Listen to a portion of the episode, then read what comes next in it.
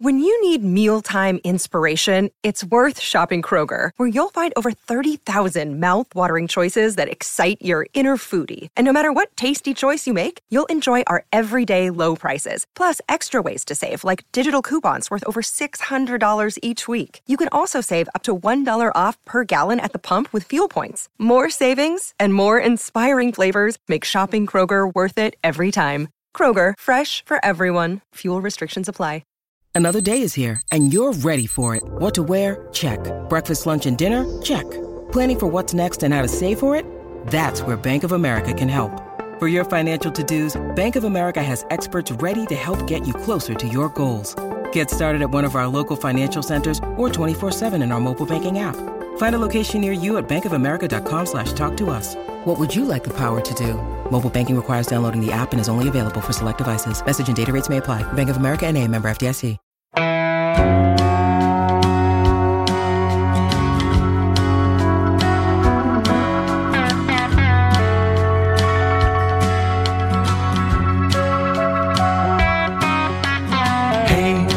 Buckeye talk is about to begin. Hey, hey, hey, come on in. Welcome back to the Tuesday Buckeye Talk. It's a continuation of the Saturday Buckeye Talk. Doug LaMaurice, Nathan Baird, Stephen Means. Buckeyes that need to raise their game for Ohio State in twenty twenty-one. Again, great texter suggestion from the four one nine that brought us here. We did the offensive side of the ball on Saturday. Here on Tuesday, we are doing the defensive side of the ball. And this is a little more all over the place. We kind of had a sort of a general agreement around like seven guys kind of on the, maybe eight on the offensive side of the ball. I think just within our top fives and also what the texters gave as our top fives, I think there's a chance that we get up like ten or twelve different guys in our own top fives for something like this. So Nathan, we'll let you start. Again, if you guys want to like participate in this kind of thing, we'd love to have you try the text. Football, spring football right around the corner. Good time to try it at six one four, three five zero, three three one five. Who's your number five, Nathan, for the defensive players for Ohio State that they need to raise their game in twenty twenty-one? Yeah, I, I really think we could have done a top ten. I had at least that many guys I was considering. I put Taraja Mitchell at number five. He's a guy that obviously we've talked many times about how this twenty eighteen recruiting class group of linebackers has never really had an opportunity on the field. It's not fair to say they haven't had an opportunity to get on the field. I suppose they could have beaten somebody out for a job and gotten out there and they didn't. But this is going to be their first chance to really get turned loose. We think, though, that there is some special guys, and he's one of them that, that could come out of that group. And it's just we think he, he projects to be at that will spot. That will spot has been just so critical for this team the last few years, from Malik Harrison to Pete Werner. And that's the tradition now that Ohio State is asking him to follow in, that just like reliable kind of linchpin guy on that at inside linebacker. And I think that's a big spot on this team, especially because that whole group is turning over. I didn't have him in my top five, but I think I should have, because he almost has to start. And we don't know how good he is. And he's a top fifty national recruit. So, like, if he's not good, I don't know what they do, Nathan. But but also, right? like, how many how many linebackers could we consider for our top five? Yeah. Like, at least three. And depending on who you think they're going to play at that Sam spot, it could be like six. Do I, is it, have I possibly made a mistake that I don't have any linebackers in my top five? No, because Maybe you not, can though, do that at every single spot. The, yeah. The other side of the argument is also like, they're, they're all equally, we don't know.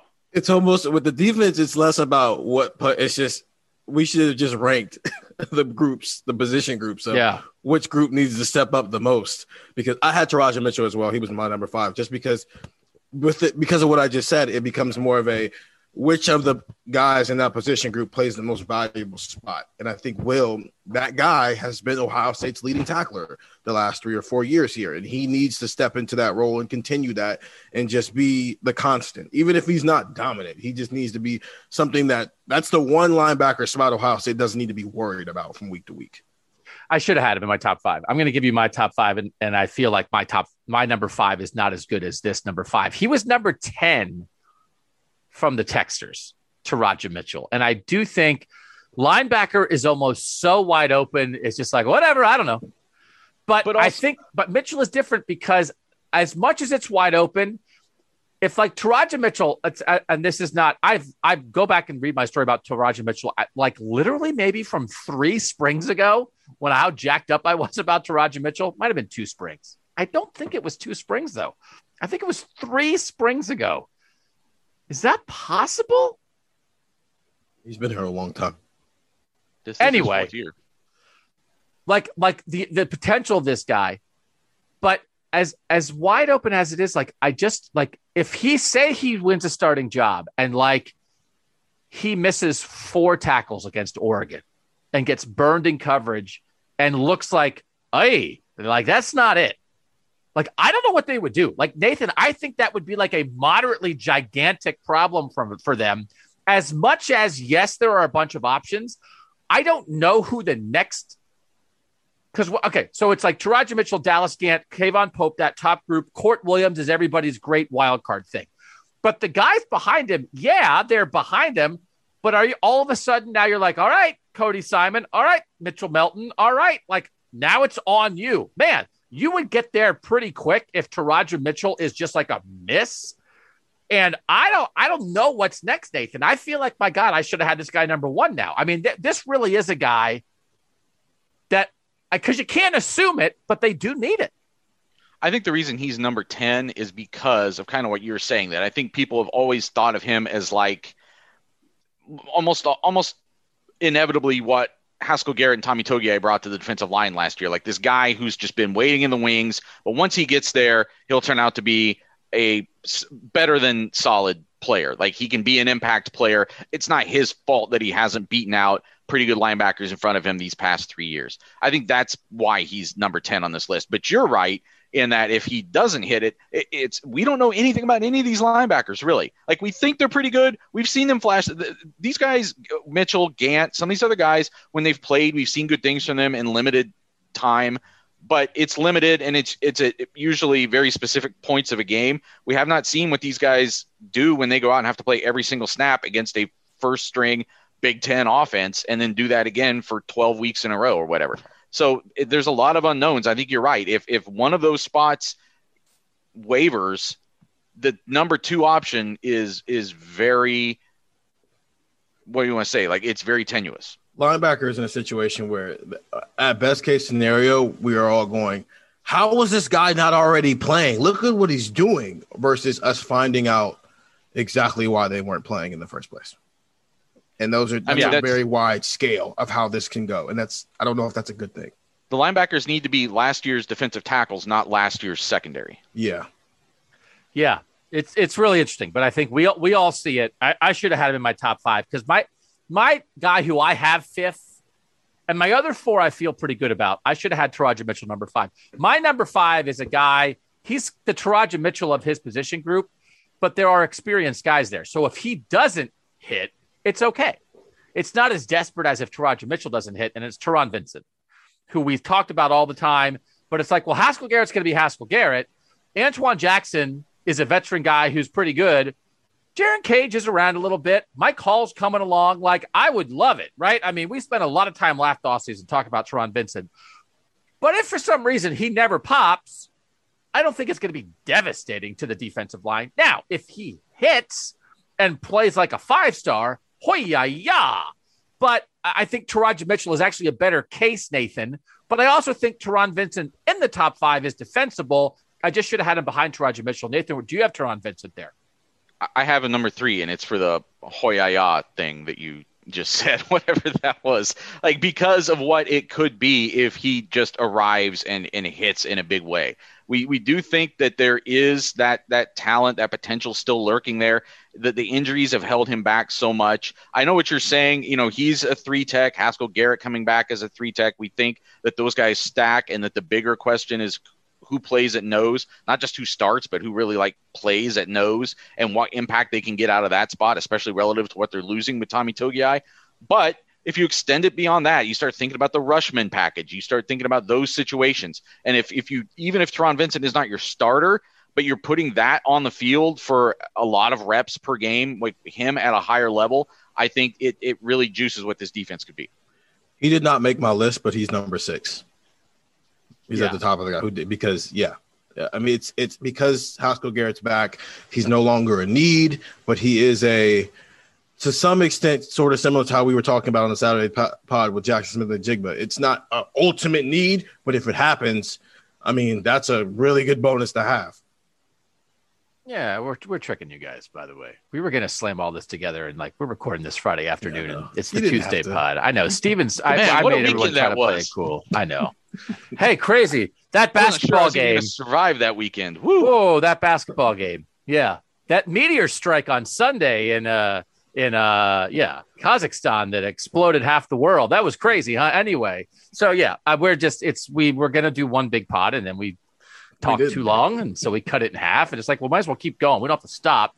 So we're like four days in the past as we record this, but it's good. I mean, Steven's got to get ready for basketball, and there's a lot going on. And so, you know, we'll be back in the current day, uh, more so when we do the big Wednesday pod, which we have great ideas for, great ideas for. Um, but yeah, so we're a, we'll half trick you. Steven's being a professional podcaster. I just couldn't do it to you. All right. You know what? Let's take a break, and then we'll do more. We'll do more trickery in the break, and then come back and see what happens after this on Buckeye Talk.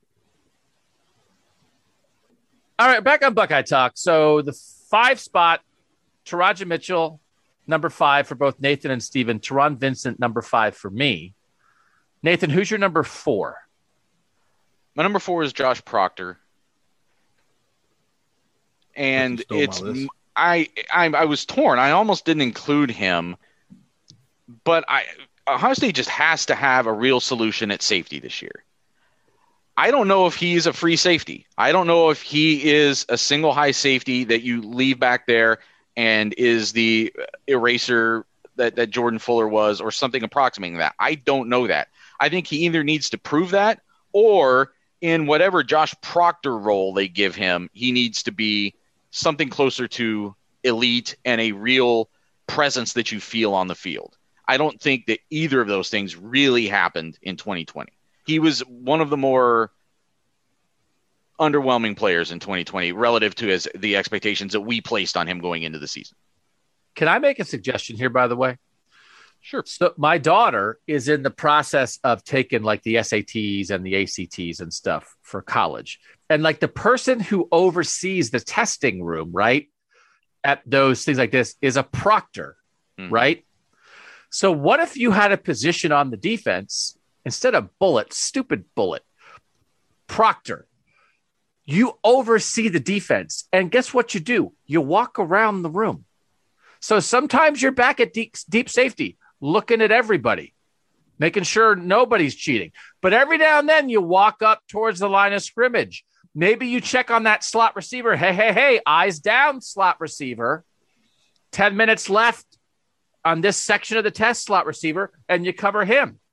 Then maybe you slide back a little bit. You go over here. You're a little more like a linebacker. Hey, this side of the room, I might blitz. I'm playing the proctor. Oh, man, we really need like a, a proctor. You know, we think Court Williams could play proctor for us. You know, we think there's, you know, like Malik Hooker. If we'd had that role back then, Malik Hooker could be a really good proctor. Much better than bullet. It's the safety who is both the free safety, but can slide down and cover a slot guy. So you can play deep or at the line of scrimmage, but you just roam. You know who's a great proctor? Tyrann Mathieu. Tyrann Mathieu killed the, the Browns in that playoff game because you never knew where he was going to be. He's going to jump some routes. He moves up. I nominate Proctor as a position name going forward for Ohio State football. Who's with me? I, I mean, I don't. It's it's it's fine. I like it. Sure. I, I I don't understand why we can't just call strong safeties strong safeties. College, this is more for college football coaches. Why it's it's a strong safety. I don't understand why we have the star and the bullet and what did Michigan call it? The, I don't even remember. The point oh. of the matter. What did they call it? They called it the Wolverine or something. No, no it what did they call Wolverine. it? It was whatever um, Khalil Hudson played. The point of the matter is, it, you're you're the strong stinger. Safety. Was it the stinger? No, it was a uh, word that they could not bring here because it was like Greg Madison's position, and when he brought like it trademarked. Here, no, it was but like it was, when, it was uh, like when Letterman couldn't take his bits to C B S. Yeah, The right. point of the it, matter is, it's it, you're a strong. No, no, safety. no, no, no, no. I don't want to talk about football. I want to talk about what that freaking name was. Well, hold on. I, like I a renegade Kalika, or something. I asked Kalika about it at Big, Big Ten Media Day. So because me Jabril just... Peppers played it. It was a little yeah. too Michigan-y, I thought.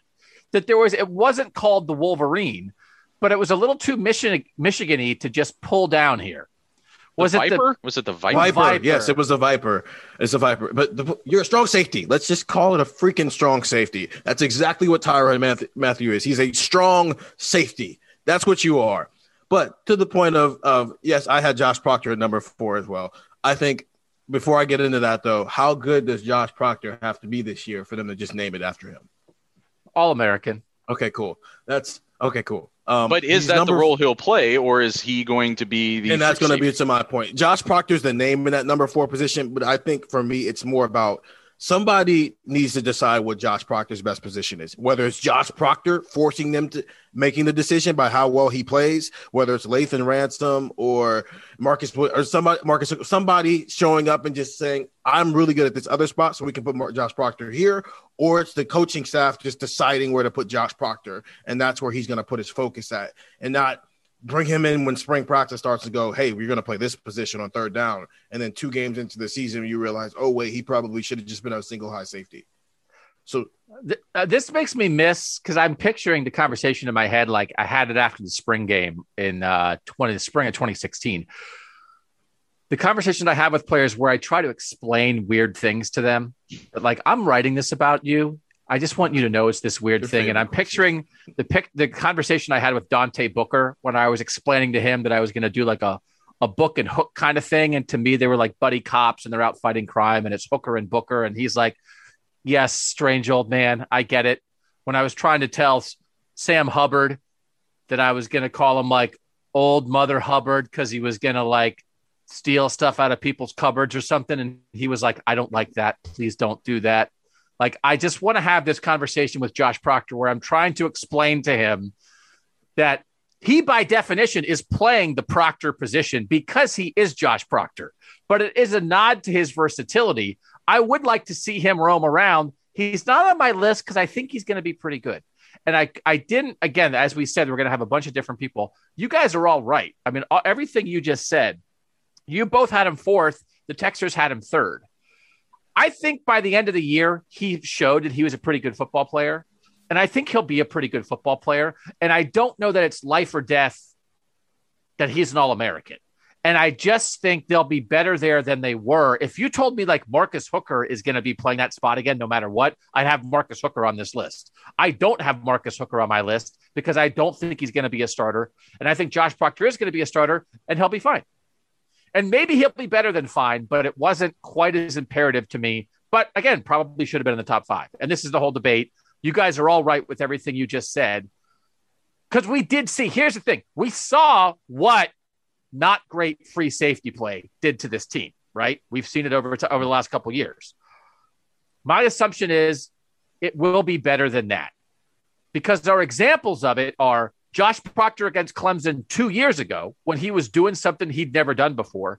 And Marcus Hooker last year when I think just Marcus Hooker wasn't good enough. So I well, think Josh Proctor as a veteran will at least be good enough, which made me put him more like sixth or seventh than in the top five. But Josh Proctor against Clemson two years ago wasn't really playing free safety. It was, again, it was that two safety thing. That was what he hadn't really done before. So uh, the thing I would re- remind people of is we got into last season and all of a sudden we were like, oh man, what happened to Jordan Fuller? This team could really use a Jordan Fuller. Well, they weren't saying that in twenty eighteen when Jordan Fuller really wasn't playing all that great, right? Like he was a guy who had to make that jump from junior year to senior year and, and be something more than he had been before and be more special and be more of an answer. And he did that.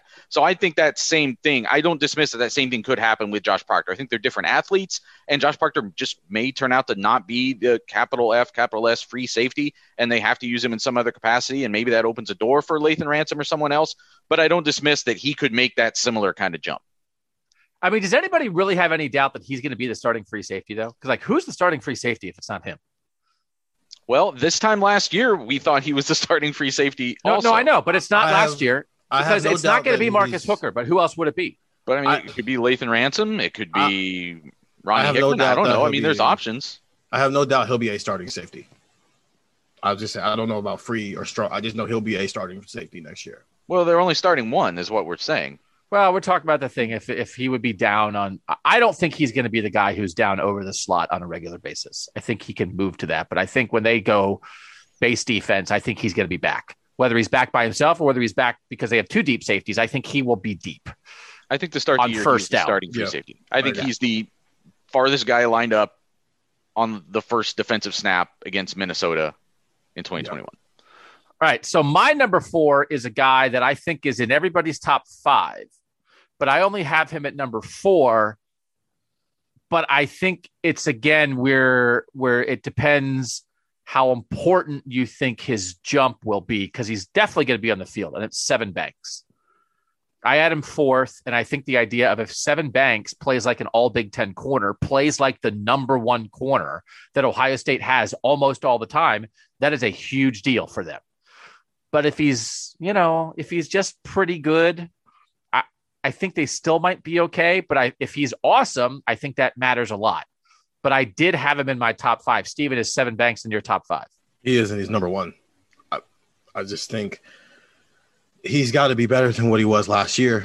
Um, the number one cor- – just in general, Ohio State's number one corner has to be better than Ohio State's number one corner was last year. And Sean Wade was – he wasn't he wasn't very good last year. And it's not about what happens when you get through the Big Ten schedule. It's about what happens when you get to the playoff. And I mean, we'll throw Indiana in this as well. And in Michigan now, they've got a five-star quarterback. But when you're playing these offenses that are going to throw the ball a lot and are very efficient at it, you can't be giving up fifty-yard touchdown passes every three or four series. And so there is, especially with Cam Brown coming off an injury, and we don't, you know, and we're not really sure. We think Ryan Watts and Legend Cavazos can continue their progression, but we're not one hundred percent sure there. At least your number one corner spot has to be solid. The texters had him second. So he's really up there. Nathan, where's Sevyn Banks for you? I did not have him in my top five. And I think it's a combination of a couple things. It's feeling like he actually played pretty solidly last year. I understand what Steven is saying as far as someone needs to take that jump and be the shutdown corner. But I also think that the reason that that needs to happen this year, and that you're looking at someone who is in the recruiting rankings as low as Sevyn Banks to be that guy, was a deficiency in the recruiting. It's not necessarily a deficiency of Sevyn Banks. So I understand the, the pressure, that's the responsibility that might be on him. But I also think that I think of him as a reliable defensive back, and I see, if you're talking about the four starting spots, I have much bigger questions about those other four spots than I do about Sevyn Banks being just above average in twenty twenty-one. So I guess the question is, and this is what Steven is saying, is it's why I had him for, because I think he's going to be good. And I think he was pretty good last year. I think Steven makes a very good point about, like, okay, I think St- Sevyn Banks was actually pretty okay as like a number two corner, whatever that means, right? I mean, you know, it's not like they have a guy follow somebody around. But, Nathan, if he plays the same, right, he has added responsibility. If he just plays the same as he did last year, is that good enough if he's su- supposed to be? I mean, he's at, he's at very least the most experienced cornerback on the field, because Cam Brown missed almost all of last year and everybody else is young. Is that good enough if he's the same as he was last year? I see what you're saying there. But again, if, if it gets to that and we look back and say, boy, they just did not have a number one cornerback like that, I, I think that is a looked at as a failure of, of recruiting and, and, and them being at the tail end of that window that they couldn't develop themselves out of. I don't really put that on Sevyn Banks not stepping up and no, being greater than right, what he was supposed right, to be. But, right. But, and it could be a failure of recruiting, but still, he's in the position now. We're here now. So, it, and, but, I mean, we're me, having kind some... of like, but he's kind of like a Master Teague in some ways, but except without a Travion Henderson behind him. Yeah, well, but because, that's not his fault. But that's not exactly what we're talking about here, Nathan. We're not only talking about whether it's your fault or not. We're talking about what you're being put in position to do, and how much they need you to do it. So Rucker, to me, that discussion on Saturday was like, okay, he's been doing it. He just needs more opportunity. Teague is sort of like, well, he had a devastating injury, and if he wasn't as good last year as we thought, maybe some of that was to injury, and how much is that on him to get better? Sevyn Banks is guaranteed the opportunity. He's going to be on the field every snap. He was on the field every snap last year, and he's never been hurt. So regardless what the circumstances are, the expectation going into this year is that he will be their best corner. So if Ryan Day is calling Sevyn Banks in, the conversation is, we need you to play like a number one corner. So the idea of like, well, it's not his fault that they don't have another five-star recruit at his position. I don't know that that changes the reality for Sevyn Banks right now. It's got to be him. I like, I don't know who else is. A, is what, what grade would co- you? It, what, what it, grade would you give Sevyn Banks for his twenty twenty performance? Probably like a B or a yeah, B plus. B, B, yeah, B plus B. My, I don't know. But the point. What would you uh, give him, Nathan? What would you give him? Maybe in that range, but I also think that just might be his ceiling. I don't. I, I don't know if it's fair to ask him to go out and be like an A A plus guy. But don't you I think, think they are going to ask him? It's not I, like I think you're a little off on the conversation here. Of like, I think. Injury and opportunity are things you take into account here. That's on the team, right? But like in the moment, this player, right, he has to do it. He's so on the other spectrum of that, of having to, it's, there's some guys where you have to do it because it's just time for you to step up. And there are some guys where you have to step up because we don't have another option behind you. And to your, and that's because of the recruiting failures. Yes. But now we're here. We don't have another option. We have to play you. So we need you to step your game up because it basically make up for our recruiting failures. That's the position Sevyn Banks is in. But he's I guess healthy, my point. He's healthy. He has opportunity. And he doesn't have an obvious five-star guy behind him that they would put in on the field this year instead of him in his place. There is not really another candidate to be the best cornerback on the field for Ohio State this year. So that's what they they. They have, if they want to have a number one, all Big Ten, all American like cornerback in twenty twenty-one, it almost has to be Sevyn Banks. And given their history, when they call him in the room, that's what they will ask him to do. Now, maybe that's unfair, but I don't know that we would debate that that's what he'll be asked. I don't dispute what you guys are saying along those lines, but I, as far as the decision-making process for my list, I look at those other spots. If you're going to grade Banks a B or B minus for last year, I would give a lower grade to slot corner. I would give a lower grade to free safety. And the other guy, the other corner just left. You have a, a vacated spot over there. Those are all three. If they don't answer those three positions, I don't think it matters whether Sevyn Banks is better in twenty twenty-one than he was in twenty twenty. So, if, so if Sevyn Banks, okay. I mean, we're debating. I mean, so you don't have on if the Sevyn list, Banks, but- if Sevyn Banks is Damon Arnette next year, This, in twenty twenty-one, this coming fall, if he plays at a Damon Arnette level, it's first round. But everybody else is still a C minus or a C and is is are, are arguably not among the top ten defensive backs in the Big Ten at their position, th- this is still a big problem on defense. I don't think that that solves the problem on defense. Uh, but I think it would make a difference if he plays like a first round pick and they play Penn State and like Sevyn Banks shuts down Jahan Dotson, wipes him out, while the other guys are getting burned, or if they play Clemson in the playoff and we're going in and we're analyzing the Ohio State Clemson game. And we're like, man, I don't know about this Ohio State secondary, but I think they could let Sevyn Banks take Justyn Ross out of the game. And then we'll deal with the rest. They might be in trouble, but we think that Sevyn Banks has played at a level that whenever he lines up against Justyn Ross, Ohio State feels like they're going to win that matchup. I know what you're saying, Nathan. You can't have D's at the other spot. But I think that would be a big deal if Sevyn Banks got to that point where it's like, well, now would you rather have the depth? Would you rather have four B's in the secondary than one A and three C's? Yes, I'd rather have four B's, I think, than one A and three C's. But that A, even if the other three spots are C's, I do think the A still matters, Nathan. Uh, not Nathan, Stephen. Stephen, you're about, I only, ha- I mean, I have Sevyn Banks fourth. Stephen, this is your guy, right? That's what you're saying, mm-hmm. that if he plays like a first-round pick, that's a huge deal for Ohio State, sort of regardless of what else happens. If he plays like an A, yeah, they don't follow, but it shuts down a side of a field, and that's huge. That's a huge thing to be able to do is take away an entire side of the field. Even if, okay, yeah, even if they're seized on the other side, there's a whole side of the field that an offense can't use because Sevyn Banks is over there. That's the best compliment you can have as a cornerback, and that's valuable. And just for the sake of bringing it up, Justyn Ross is moving into the slot now. So if oh, they is play, he for real? Yes, he is. So yeah, so if if that, which is crazy because that's a bigger receiver. So if Ohio State and Clemson play each other again, that gets really interesting to see whether that we don't follow rule still sticks. Did we uh, are we writing a story about how Garrett Wilson's explosion in the slot last year has changed college football and they're going to start putting big athletic receivers in the slot? No, That'd but we probably should. I think it's funny because it's it's interesting because I don't think Garrett, Garrett Wilson was the first. No, he's not. But I think Justyn. Who is? Is Who is? Yeah, the move who's from the, outside the slot. But who's who's the big athletic slot receiver that moved from the outside to the slot and blew people up? I mean, uh, to your point, Nathan, oh, probably, but I don't know who it is. When Garrett Wilson did it, it's why my head exploded. Yeah. Because it wasn't, it didn't feel common to me when it happened. So go into anyway. Our system real quick and put a headline in. Yeah. Um. So again, Nathan, I mean, we're split. Garrett Wilson's it's, not that big. No, I know he's not gigantic. He's a, his he's, his catch range is big, more than he is big. He's that's true. He's not Rondale foot. Moore. Yeah. And he's not K J Hill. Like he's not in a world where there had been a time, right, where it's like, well, who's a slot receiver? It's like, well, Julian Edelman's a slot receiver. It's like, no, not anymore. Garrett Wilson's a slot receiver. So I, that that evolution, even that Rondale Moore, little fast guy or little reliable guy, smaller. This is athletic, do it all, go deep, whatever. This is a guy, a six foot, one hundred ninety-five pound guy who's playing in the slot and yeah, adding an option. Justyn Ross is like six four. I mean, right? That's like, a that's not. Nah, yeah, it's it's another evolution of that. But the point is, we're getting off. We're talking about Sevyn Banks here. They're not comp- comparable.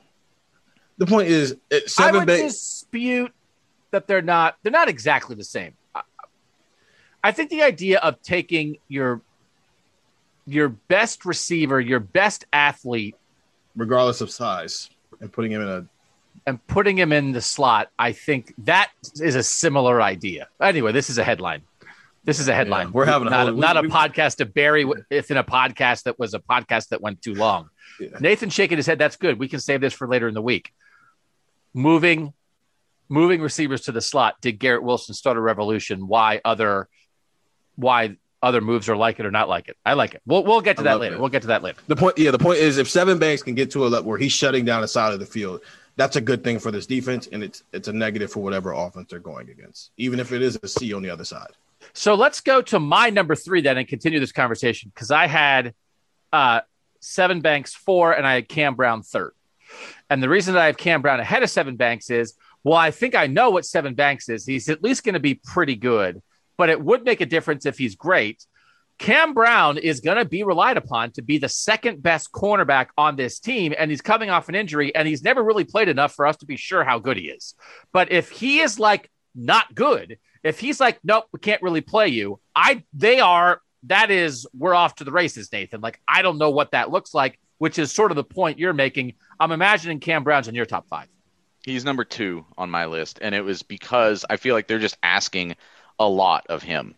They're asking him not only to play at a higher level than he did or was going to be at last year, because as you said, he was in, you know, he was like the nickel guy to start last year. So not even a, a, a starter in that defense last year. So not only is he going to have to be something more substantial and reliable this coming season, but he's going to have to do it coming off of a significant injury. We don't know yet what his participation is going to be for this spring. I assume it's going to be somewhat limited. I mean, even though that uh, injury happened on Halloween, you know, it happened it happened in the second game of the year, but that's so much later than if it had happened in the second game of a normal year. So that's more recovering time he hasn't necessarily had.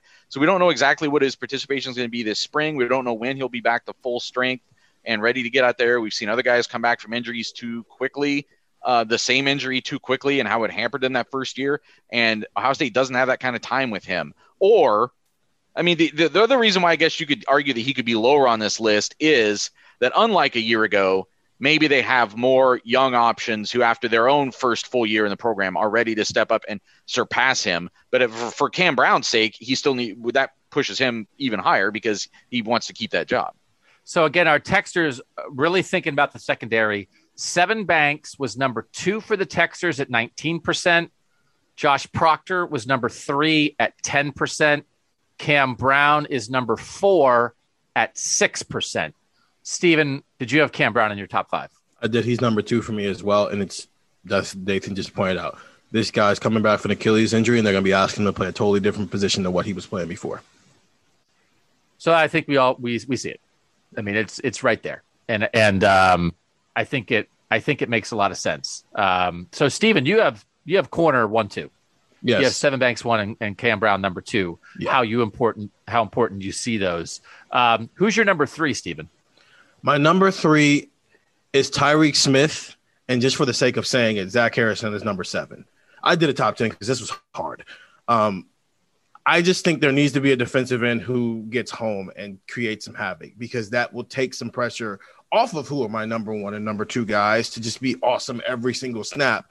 If one of those two guys is getting home, like, they got pressure, but th- their next step, and we need it's it's we don't need you to get pressure. We need you to get sacks. We need the production to follow along with you guys beating your man off of the line of scrimmage, and that didn't happen enough last season. It, ha- it started happening late in the in the Clemson game where Tyreke Smith was getting home, and in the Michigan State game. But those guys from Tyreke Smith, especially because he's in year four, those guys need to, at this point, from the from Minnesota game on, get home and get sacks. Somebody needs to have at least eight sacks next year. Tyreke Smith, number seven for our texters. Nathan, do you have him in your top five? Both Smith and Zach Harrison were the um, Paris Johnson of my defensive list, where I kept putting them on and crossing them off, and neither one of them ended up making my top five.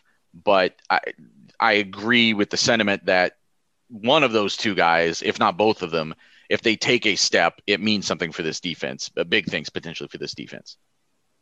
I did not have Tyreke Smith in my top five because I thought by the end of the year he was playing at a level that I kind of assume it. That I, I like I thought, and there's a little bit of recruiting stuff in here still that he is he's a re, he was a really really really high recruit, but maybe not quite at like the Chase Young, Zach Harrison. He was a top level. ten player in the country now. He was so I mean he's like thirty-four, in the thirties, right? He was thirty-four overall and four among the weak side defensive ends. I mean, so. Like really really high. Yeah. But I just kind of think it's going to happen. So compared to other guys that I don't have as that I have more questions about maybe, I didn't put him in. I didn't really think about putting him in because I kind of believe in him.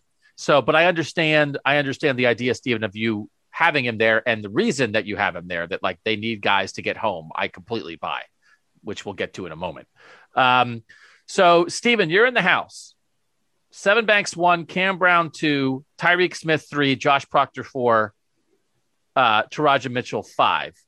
I'll give my number two now, who I don't think you guys had. Maybe I'm too high here.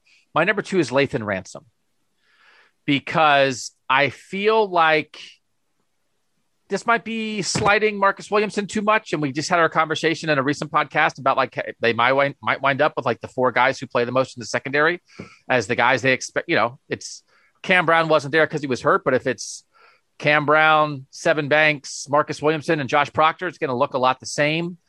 I'm anticipating maybe like more from Lathan Ransom. Like he's a he was like kind of a guy who flashed a little bit, and I think they need more from slot corner.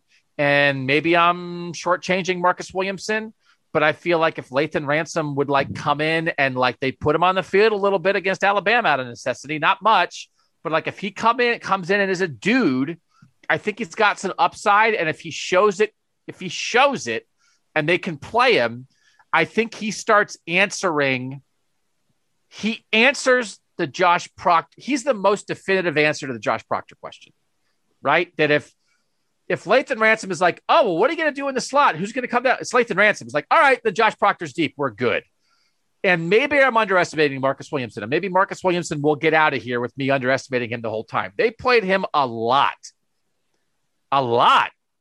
And, but I just think he has a ceiling, right? And I just think, I don't know that he's going to make a leap.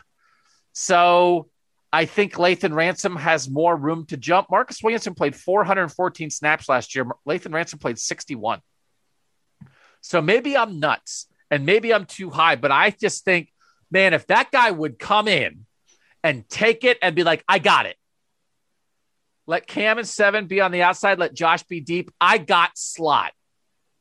That to me would be a big deal, but maybe Marcus Williamson will do it and I'm underestimating it. Did you guys I- have Lathan Ransom anywhere? I didn't, but I kept flipping him and Josh Proctor on my list for that um, for that fourth spot because of some of those. Re- yeah, he played sixty-one snaps and twenty-eight of them came in the Big Ten championship game.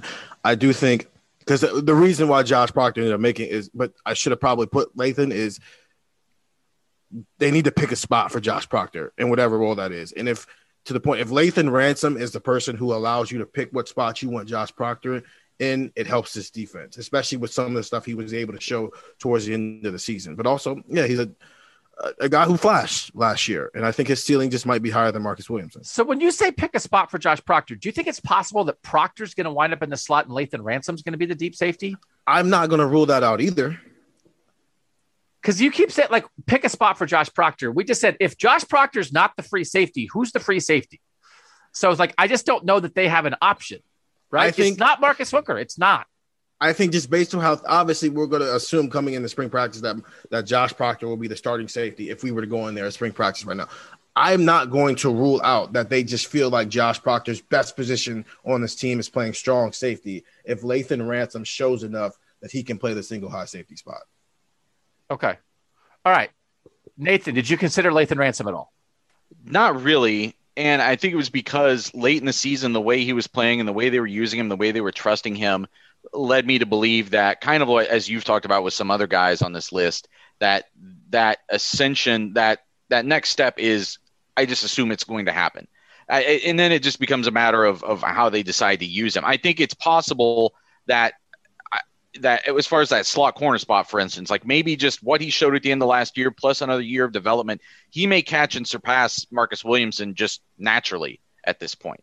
I, he's just one of the many guys that I feel like has to just continue their normal, like, freshman to sophomore development. You could throw in Ryan Watts, um, Legend Cavazos, Cam Martinez. There's a, there's a handful of guys that I think just need to have that almost normal freshman to sophomore year, and especially considering what their freshman year was, it, I guess normal is not the right word to use because it's been unconventional.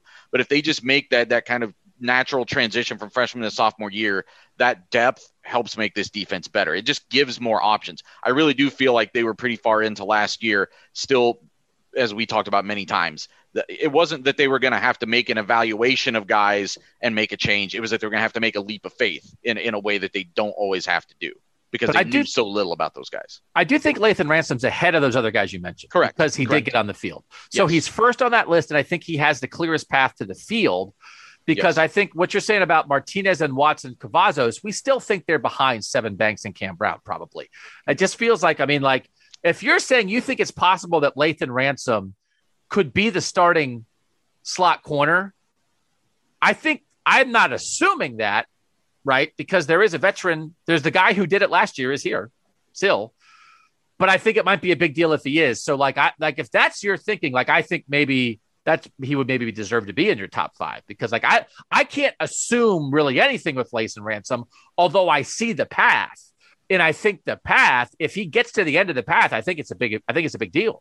What I really think is more intriguing and might be more realistic is, let's say Cam Brown arrives and, and takes that, he comes back healthy, takes that other corner spot opposite Sevyn Banks, and maybe Marcus Williamson ends up at this. Even if all Lathan Ransom does is play nickel all year, as he was doing at the end of last year, but still takes a step and becomes like a really good nickel corner, that's an important thing for this defense. That that can't be dismissed, how important that could be. I, I think there was just so many. You could go down the list, like really every spot in that secondary last year, there were questions, and there were questions still at the end of the year. And they need to just answer those more consistently in twenty twenty-one. Which if so, if, again, the thing we talked about before, there's four obvious guys who are all veterans to varying degrees. Cam Brown had the injury, but other guy, otherwise it's very similar. The guy most likely to break through that is Lathan Ransom, mm-hmm. right?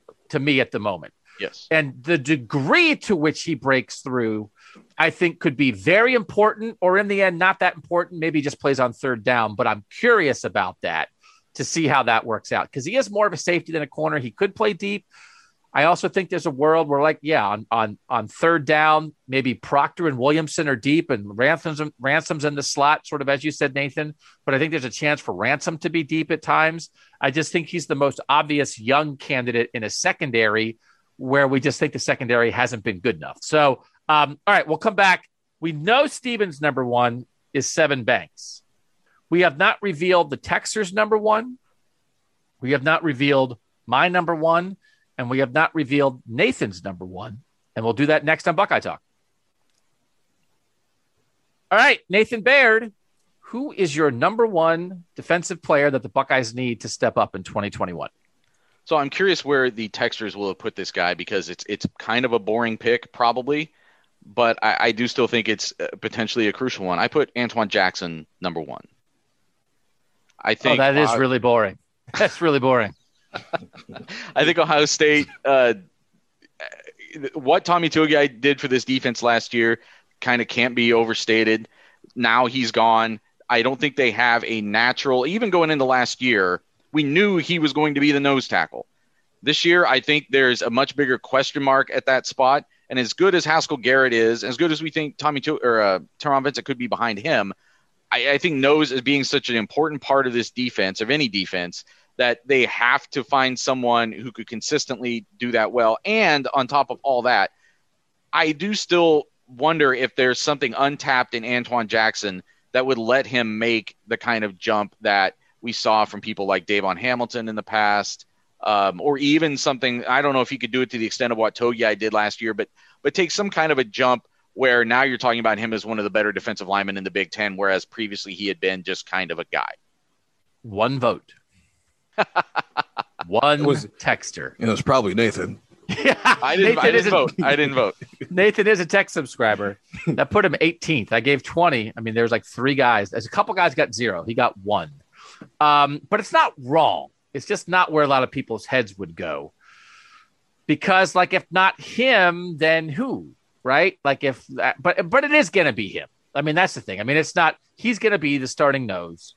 And then it's just a matter of how good he is. How how much can he approximate what Tommy Togiai gave to this team last year? Because Togiai and Garrett as a tandem were awesome last year. So Garrett's back, and can they be close to as good as that tandem? I think Nathan makes a lot of good points, Stephen, but I also get why texters didn't go there.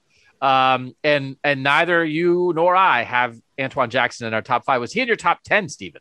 He was in my top ten because you're replacing a guy who's going to be a top one hundred N F L draft pick. I just think, and this year especially, when there's some positions where you're just worried about what is going to happen, you're less worried in the interior just because it's at least guys with some level of experience. Even if it's not elite level play last year, it was enough to make you feel a little confident that they're going to be okay. But it was also the tandem of Garrett and Togiai that did that last year. I don't think that can be dismissed here. No, no, no. Yeah. Garrett, what he did last year, he benefited from Togiai and vice versa. So it is, to get to Doug's point, like, who is the other? I mean, I guess it's Dron Cage or somebody from that freshman group that uh, they Hamilton. turn into a nose, I guess. But, like, man, like, I, it's just what I think the impact could be there, too. I think there might be something untapped in Antwuan Jackson that now that he gets a full opportunity to, to start or a full opportunity to go out there and play starters reps, that he shows something. I think people need to, I know that why we, you know, yeah, he's assumed to be the guy there. And maybe that's because that sort of answers the starting question. People aren't that concerned, but now just ask yourself, okay, he's the guy there, but if he does that defensive tackle, what Marcus Williamson or or Hooker or Harry Miller did at their positions last year, are we talking about that as being a problem as we get farther into this season? All right. So the texters and I have the same number one, and he did not make your top fives. Who is it? Who Zach guys... Zach. Why is he not in your top five, Stephen? Because I chose Tyreke Smith over Zach Harrison. Why? I, I think uh, fourth year guy who I think, it's just he uh, he showed some things that I think he needs to be able to build on for next year. While with Zach, I, I am not confident he's on that same five-star path anymore. Yeah, that's why he should be higher on your list. The difference, I think the difference of what Zach Harrison has been and what Zach Harrison was expected to be and could be is is huge, right? And yeah. I think if you thought, and it's not fair, but we'll just use it as a shorthand. If you thought Zach Harrison was the next Chase Young, if Zach Harrison is the next Chase Young, and he shows that this year, holy moly, that is uh, that is an absolute game changer to me. Because, Stephen, you made a lot of good points about Tyreke, about you, someone's got to get home, right? Someone's got to get home. I think Zach, we spent a lot of time talking about Zach last year, that he ended up playing. I think we got caught a little bit in sort of a snap count discussion that might have been, we might have been a little off on that. He did play a lot. He played two hundred thirteen snaps. He did not play against Clemson. He was out for that game because of COVID stuff. Um, Tyreke was out for the Alabama game. but, you know, he was playing a lot at the end. But against like Northwestern, when everybody was healthy, the last time they had their three best defensive ends, Jonathan Cooper played fifty-seven snaps, Tyreke Smith fifty, Zach Harrison thirty-six in the Northwestern game. Before that, it was Smith and and uh, and Harrison were a little more equal, although like the Penn State game, Cooper played thirty-five, Smith and Harrison each played twenty-eight, like exactly equal. Like Tyreke Smith was like really good in the Clemson game, right? Like he was like really good, I thought, yeah, yeah. when Zach was out. I just, and maybe it's a five-star thing. Maybe it's still too tied to recruiting ratings. I don't think Zach Harrison quite yet. I mean, I, there's no debate. He's only been here two years, right? Now, that's a short amount of time. Chase made his leap from year two to year three. Chase was good in year two in two thousand eighteen, but was held back by some of the high ankle sprains. But he went nuts. He was a Heisman finalist. Yeah, as a junior. Just, I'm not asking. Just, I'm not asking Zach to be a Heisman finalist. No. I think it's not unreasonable to ask Zach Harrison to be first team All Big Ten. I don't think it's unreasonable to ask him to have like twelve and a half sacks. And at the moment, I think I believe in Tyreke a little more to get there, maybe, based than Zach. And so that's why I have Zach one. So, Stephen, you sort of had this same discussion with yourself, and you just wound up picking Tyreke, and you put him third. So I get where you're coming from, and I agree with you. It's really important. They have a bunch of defensive ends. Someone's got to be a star, man. They got it. Someone's got to be a game wrecker. But I you just, might be right, though. I just I think, think, Zach, there's a more of a gap between expectation and potential and what he's been so far. I think the gap is bigger for Zach.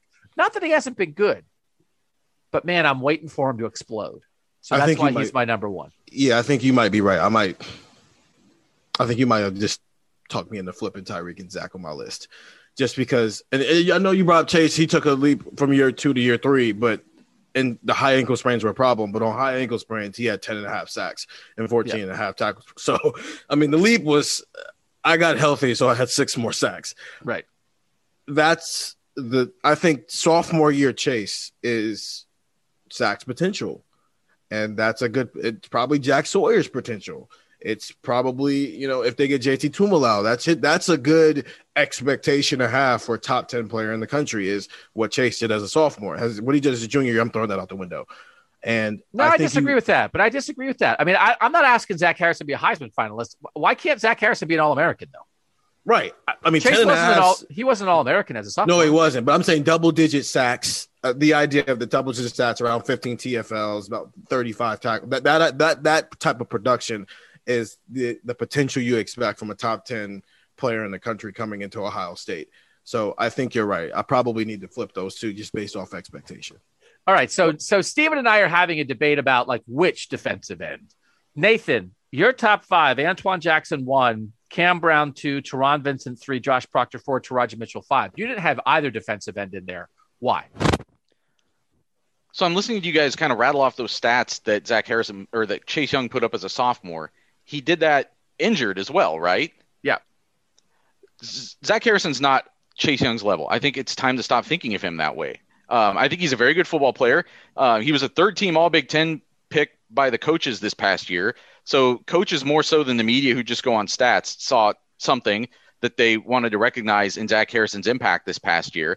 I think he's a pretty solid football player, and I understand what you're saying, Doug, as far as like whether he gets to that next level. I think it's just time to, to, to it's not fair to him, and it's it's almost not fair to Chase Young to keep asking the next guy to step up and be Chase Young. I think Chase Young needs to be set aside on his own level. Okay, I think, okay. I think Zach right. Harrison let's, needs let's to be take better. It out. Let's take it out. Let's take it out. Then let's take out Chase Young. I want I want Joey Bosa, Nick Bosa, Tyquan Lewis, Sam Hubbard. Like it's what they've been. I want that. Yeah. I want that. Okay, I, I get it. I'll even the Bosa the, level, I just don't know that Zach Harrison's that. Why? Player. Why can't why? He hasn't shown it? He hasn't shown it. But but you have you given up on it?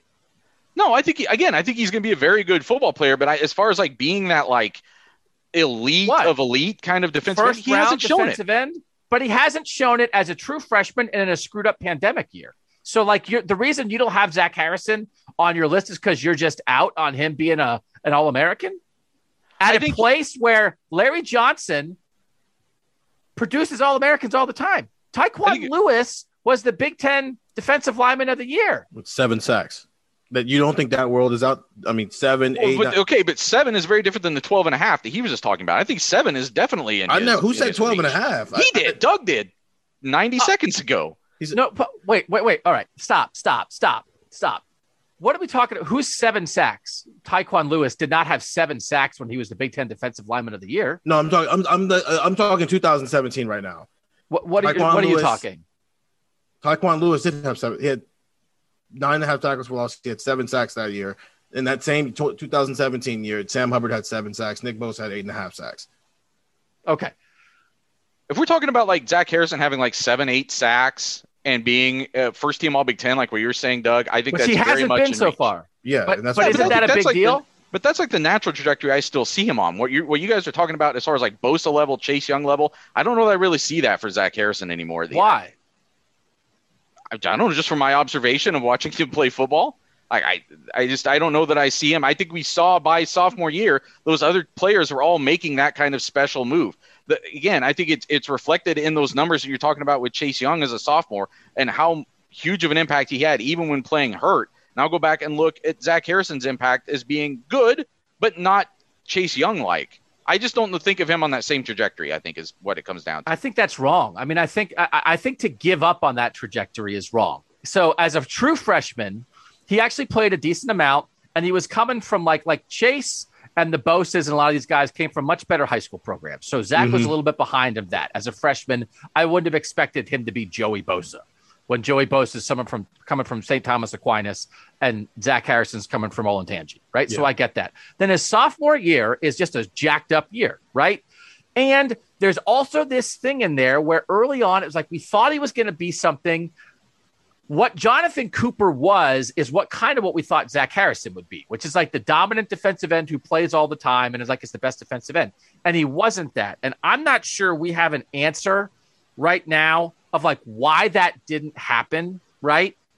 We don't have a, an exact answer of why he wasn't a little better last year in a screwed up pandemic year. But I'm not giving up on that level of expectation yet. So I don't know what you would have seen to be like, well, you know, maybe he can be all Big Ten, but that's it. I don't think that I have that ceiling on him yet. And to me, if he gets back to what you maybe thought he could be when he was recruited to be the next in that line, and I get it, but that's what they do here. That's what they do here. And he was a five-star at a position where that's what they do here. I'm not giving up on him being the next in that lineage. But my whole point is he's not that, Nathan. On that, you're right.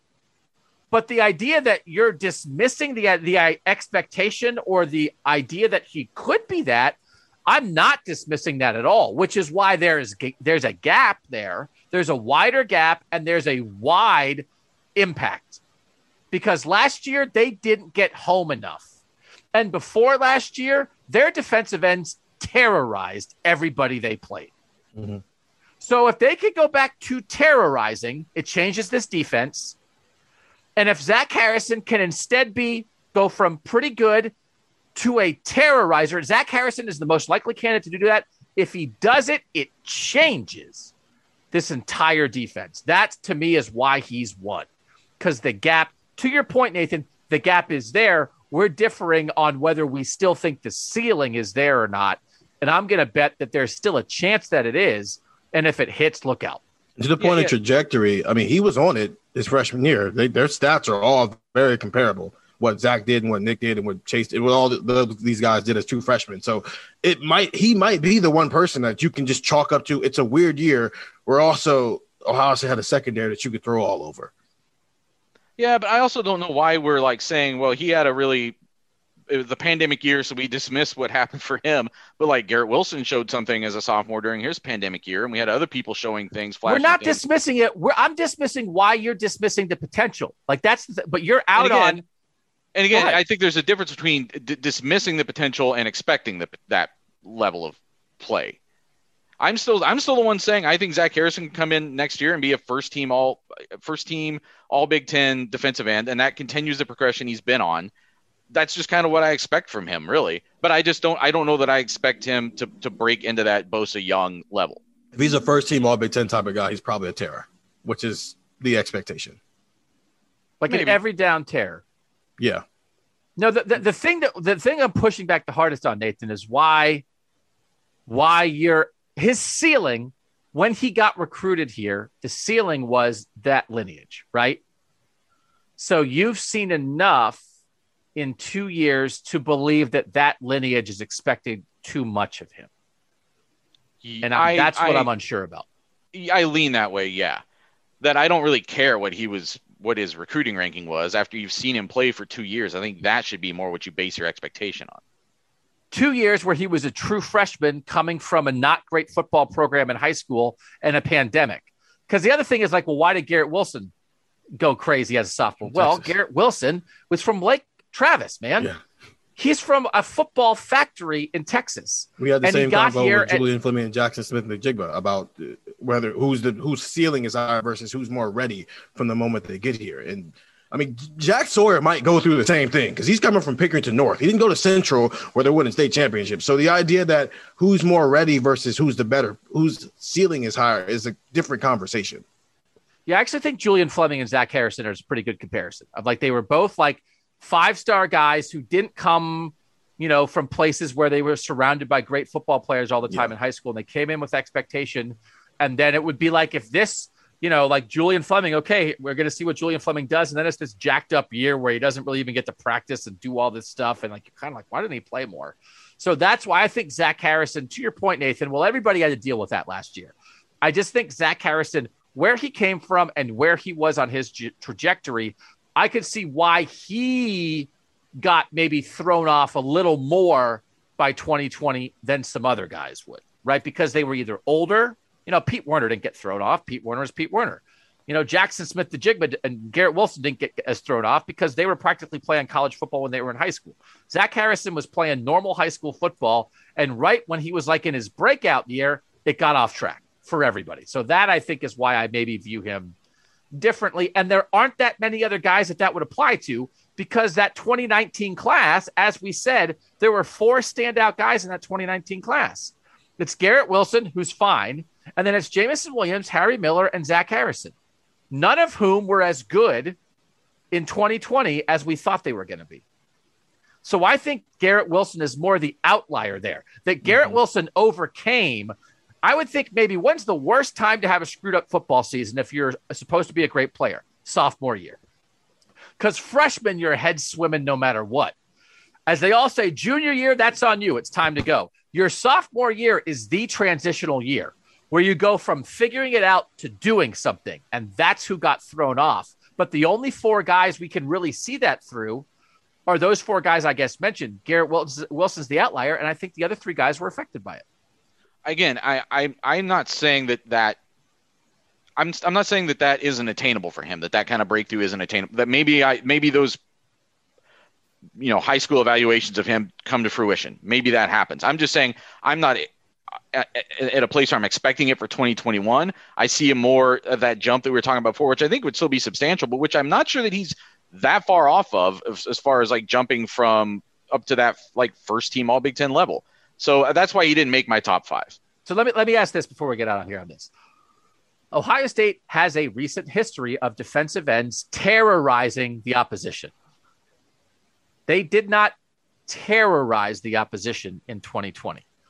Doesn't mean they were bad. It doesn't. It means they were not at that exceedingly high Ohio State level. How big a deal is that? Like if they don't terrorize again, how big a deal is that? Are they fine? I mean, they made the national championship game without terrorizing. Right, they did. Right, I, I think again, like that that level you guys are talking about of like being, you know, that seven, eight, nine sacks level probably doesn't get you All-American, but as long as you're just, I think they just need to be productive at those positions. I don't think they have to necessarily be. Obviously, it helps your team when you have a Chase Young, but the team that had Chase Young and two first-round corners didn't make the national championship game, and the team that had, you know, no terror off the edge and bad corners made the national championship game, or adequate corners made the national championship game. So it's it's the, the mix is greater than that. They need somebody to tear. They, it's that simple. That's why they got to the national championship game, because all of a sudden Jonathan Cooper and Tyreke Smith turned in, and and Tommy Togiai and Haskell Garrett turned into terrors in the in the college football semifinal. And I do think the tackle tandem helped make up It for did, maybe right. the defensive ends not terrorizing on the same basis. And so You need a push. You put Antwuan Jackson number one because you're thinking, I think they need Antwuan Jackson to replicate Tommy Togiai as much as possible. So he's number one on your list. I put Zach Harrison number one because I think they need Zach Harrison to replicate Chase Young as much as possible, because we all agree it, it is, it's hard, right? I mean, it's hard whenever we're into like a, they need to do better, they need to do better version of like a team that was the second best team in the country. But they're also not going to have the quarterback they had last year. So the defense is going to have to be better, right? I mean, I think like the defense, regardless of where the team went, the defense in this in this season needs to raise its level as a whole. I mean, we'd all agree that if we said what side of the ball needs to raise its game, texters, offense or defense, it'd be one hundred percent defense, right, Nathan? Which is why this defensive conversation was more complicated. But it's all of us. It's your, what are you prioritizing where the game needs to be raised the most? Yeah, again, it's and it's it's also just how you look at guys. Like, do you see what Zach Harrison did last year as like a big disappointment, and then from one standpoint, and then also what do you see as his his ceiling, which we obviously vary on too. So I I I, I agree that it's it's so much more de- difficult to do this on defense. I said on the on the Saturday pod, I thought we could have ranked, we could have gone eleven or twelve deep on on defensive guys, right? Like it's just yeah. There's so many positions where we have big question marks. And I think there are bigger, much bigger question marks than defensive end right now. So in the end, there were nine guys who were in the top five for one of the three of us or the texters. So that's how varied that was. The texters, I'll just read all the texter votes. And again, it was a little harder for the texters because you only had to pick one person out of all this stuff. Zach Harrison, not quite as overwhelming as Harry Miller was on the offensive side of the ball, but still the obvious number one pick. Zach Harrison, thirty-eight percent. Sevyn Banks, number two, nineteen percent. Josh Proctor, three at ten percent. Cam Brown, four, six percent. Teron Vincent, five at five percent. And then guys at four percent, three percent, two percent. I mean, just a, a lot of variety down there. The highest ranked guy for the texters that did not make the list for any of us was number six at four percent. That was Marcus Hooker. Stephen, is it just that we're out on Marcus Hooker and we don't think he's going to be a starter and we just don't think he's going to be an answer for them? Yeah, that's exactly what it is. This is not a, that's that's not a situation where it's, they absolutely have to rely on him because they don't have other options. And that if it's not Josh Proctor, maybe we're on to Ronnie Hickman and yeah. Lathan Ransom and some of these other guys. Nathan, go ahead. I'm just still really curious, though, what this defensive staff saw from Marcus Hooker last off season and why they made that position, why they made that decision and stuck with it as long as they did. Like, where's, what was the disconnect between what they were seeing six days a week and, and what was happening on Saturdays? And can that be fixed and have him still be something for this defense? I'm not predicting that. I'm just curious about it. It just, I, it's one of those things that kind of fascinates me a little bit. I think, I don't think Josh Proctor lost that job to Marcus Hooker. I think they just, wanted oh, Josh I disagree with that. Okay, and, and I and I understand why you were so quick to say that. I because when we got Josh Proctor, I asked him about about the position he was playing, and he said that they came to him on day before they even started spring practice with this new role that he was playing at the beginning of the season, and that's what they wanted from him. So I'm I'm not saying that. Okay, fine, maybe some of it is the fact that Marcus Hooker beat him out for that job, but I think some of it was also they wanted to put Josh Proctor in a different role that they thought that they could utilize him in. And that's what he was preparing to play. That's why it's more – I I get it, but, you know, I just think some of it was they tried Josh Proctor somewhere else and they shouldn't have done that. So just a mistake by them of how to utilize Josh Proctor's yeah. skill the best, and they thought, well, we'll be oh, fine. We'll be fine with Hooker back here because a lot of the times that guy's not even involved in the play. And You're Hooker showed enough. He showed we'll be- enough in spring to make you go, okay, we can safely do this without – messing up our defense, and they got shown within three games how wrong that was. And that and that maybe we'll get more out of Josh Proctor by having him more involved in the play and up at the line of scrimmage and doing stuff rather than kind of floating in the back. Yeah. And that that was that was wrong, and that they tried to get by with Marcus Hooker. I still think that if you thought it's like, hey, sort of the captain of the secondary, get everybody lined up, do your thing, that maybe they thought, well, Josh is more of a guy. Let's let Josh worry about himself and do his thing. You know, Marcus Hooker, you know, his brother's a great safety. He can be the captain of the defense back here. Mm-hmm. That kind of, sort of like the Tuf Borland kind of thing, right? That maybe yeah. the skills aren't as there, but we trust you to do all the stuff that you've got to do. And that maybe Josh Josh did. Maybe it's like a Josh Proctor, Josh Proctor, Marcus Hooker is to like Baron Browning, Tuf Borland, yeah, kind of thing, right? That maybe there's something to that, and then but then in the end, Tuf Borland like was reliable. Was he as talented or as skilled as Baron Browning? No, but he was reliable. And then is Marcus Hooker as talented as skilled as Josh Proctor? No, but then he also wasn't reliable. So then that was the problem. So maybe there's something to that, that, but also if they just miscalculated on how to use Josh.